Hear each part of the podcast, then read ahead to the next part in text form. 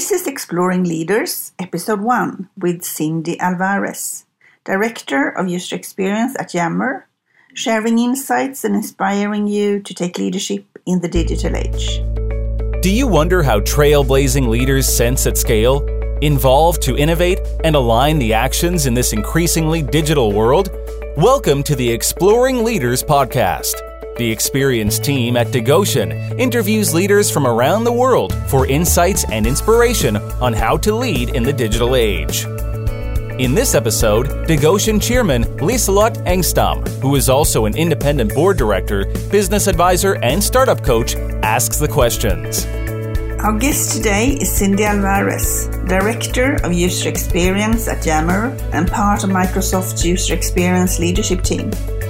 Cindy is passionately curious about how people think and work. She's the author of the excellent book Lean Customer Development Building Products Your Customers Will Buy. This episode focuses on her leadership journey and areas she believes we need to monitor. Wanted to ask you a couple of questions around your role as a leader and what you see in the industry. So my first question is what what business accomplishments taking you where you are and and uh, how come that you got them? Sure. So I I went to college to get a degree in psychology. I thought I was going to be a psychology professor. I actually got a, a job on campus doing help desk. Mm-hmm. And one of the things that's fascinating is just how much incredibly smart people were reduced to to nothing in the face of software. And so I think I've always been interested in how people think and work. And watching how people interact with technology has always been mm-hmm. super interesting to me. Because we, we become irrational. I, I would see literally Nobel Prize winners you know, slamming their floppy disk on the table. And it's like this is one of those brilliant people I'm ever going to meet, and they can't figure out how to get the paper off of this this you know piece of magnetic mm. tape or, or whatever. So that became really fascinating. And so as I started playing more with computers, a lot of people were like, psychology and computers, how does that go together? Yeah. You know, it does perfectly. So I feel like I've done everything kind of around the user experience space. I've been a mm. visual designer, an interaction mm. designer, product manager, and now I run a research team. And just all of how people interact with products and technology is mm. very interesting to me. You can check out more hints and tips in the blog post covering this podcast episode of Exploring Leaders at the Digoshen blog, which you find at digoshen.com. Is there a company or a trend that you kind of find exciting that you think we should keep our eyes on going forward? Sure. So it's it's not a new one, but consumerization and mass personalization. Mm. Just the notion that we have a lot of choice over the things we use, whether it's in our home or in our work. Mm-hmm. it used to be companies could just kind of put something out yeah. there and you had to take it, mm-hmm. whether whether it was at the grocery store or mm-hmm. for your employer. And now it's very easy to say, I don't I don't like that word processing program. I'm going to use this one. I don't like that brand of chips. I'm going to find another one. And in some cases, even design your own. And that's getting cheaper and cheaper because it costs less to start up a company and it's more sustainable to have a small niche audience. And so I think that's just going to keep fragmenting. Yeah. And probably people's skills are going to fragment along with that. Mm. There's, you know, the notion of being a product manager mm. might become less relevant than mm. being a person who is very good at this skill and mm. this skill and this skill. Interesting.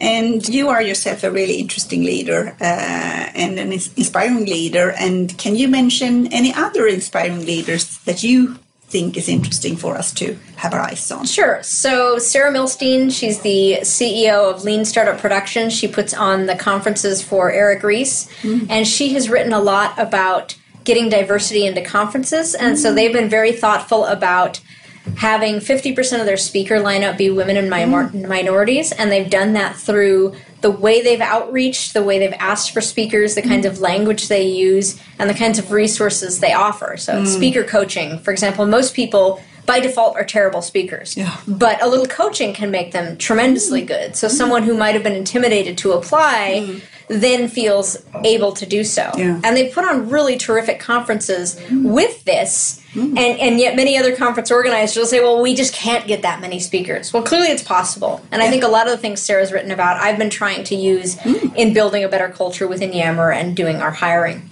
Uh, another one is Sarah Mei. She's in the Ruby community. She's one of the the unfortunately few female programmers I can think of in that community, but she's really started an outreach to bring more women along. Okay. And she's seen com- uh, conference attendance and speaking go up.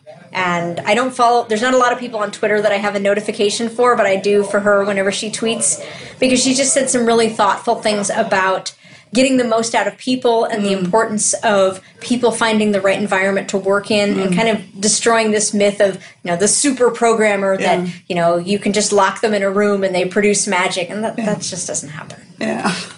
And uh, what is most, most exciting about working at your company?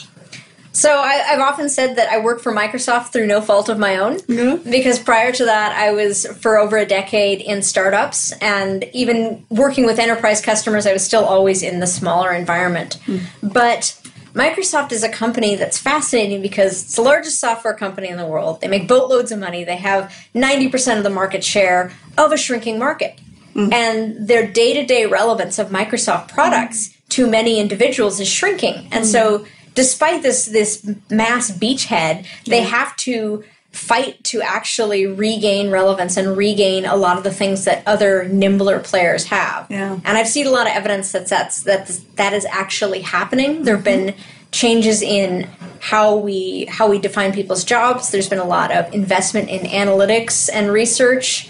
They dismantled an internal team called Engineering Excellence, which was basically hmm. a training org, but a training org where the people training weren't still doing hmm. and it was very hard for that to be relevant. Hmm. And you know what the ceo said is things are moving too fast. Teams that need to learn new things should hmm. not be waiting around for formalized centralized training.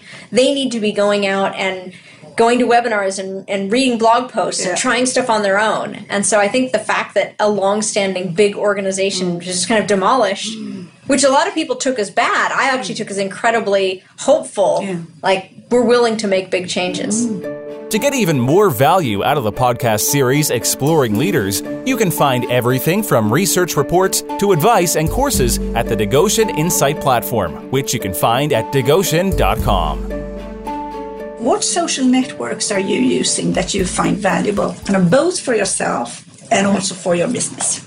So I work for Yammer, so I use Yammer. Hmm. We use it for everything for work, and I find that it's because the product forces you into a notion of, of posting sort of smaller things. Hmm. Whereas in the past, I might have gone and put my head down for a day and created something and then asked for feedback. Hmm. Now I might ask for feedback on the idea or the very notion that I'm going to do this. And so it might instead of potentially wasting a day, I might post something and five minutes later find out that someone else already did it or hmm. it doesn't need to be done after all. Hmm. And just one, it's kind of in a lean startup way. It's forcing me to be wrong all the time, which is a little exhausting, but also exhilarating because you just get things done. So you So were- I use Yammer. Yeah. I use Yammer for everything. The other thing, you know, Yammer as a company uses Yammer for work, and what that allows us to do is better use our face to face time. So I mm. don't need to sit down in a one on one and say, So what are you doing? I know what you're doing. Mm. What I can focus on is how is that going? Mm. Are you feeling overwhelmed? Are we strategically doing the right thing? Should we step back and think about this? And that I think has been tremendously helpful because most people are so busy and like, how can you think when you don't have time to think? Yes. And it, it affords a little bit of that space. I use Facebook, mm-hmm. But I don't use it for business. I mm-hmm. do check in on it all the time. I mm-hmm. just I like seeing updates from a variety of people, mm-hmm. and I think in particular, there's a lot of people that I knew in my past that have become really interesting, accomplished people. Yeah. It's just cool to see what's going on with them. Yeah. And then Twitter, I use professionally. You know, a few years ago, it sound, felt weird to say that I had Twitter friends, but I do. You know, last year actually, there's a, a guy, Anil Dash, and through somewhat luck, he ended up being one of those people to follow on Twitter. He got featured early on, so he has a million followers, hmm. and women for a year. Wow. And he didn't talk about this until 2014. And he said that one of the interesting things was that it didn't really seem to make a difference in, in terms of like no one noticed and complained and he, he just felt like he was doing a good thing by by amplifying viewpoints and that's been really fascinating. I just there's a lot of people who i might not have otherwise heard from. Hmm. And now i just have this like really hmm. interesting perspective and hmm. it challenges me a lot to just think about things differently. So i think it's great. I never thought about it that way. Very exciting. Uh, so my final question uh, to you is going to be: If you were a furniture, what would you be?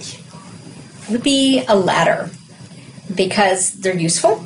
You can you can climb part way up or all the way up, or you can just sit on it. And also, I'm very short, so I, I would enjoy the yeah. height that being a ladder would allow me to be.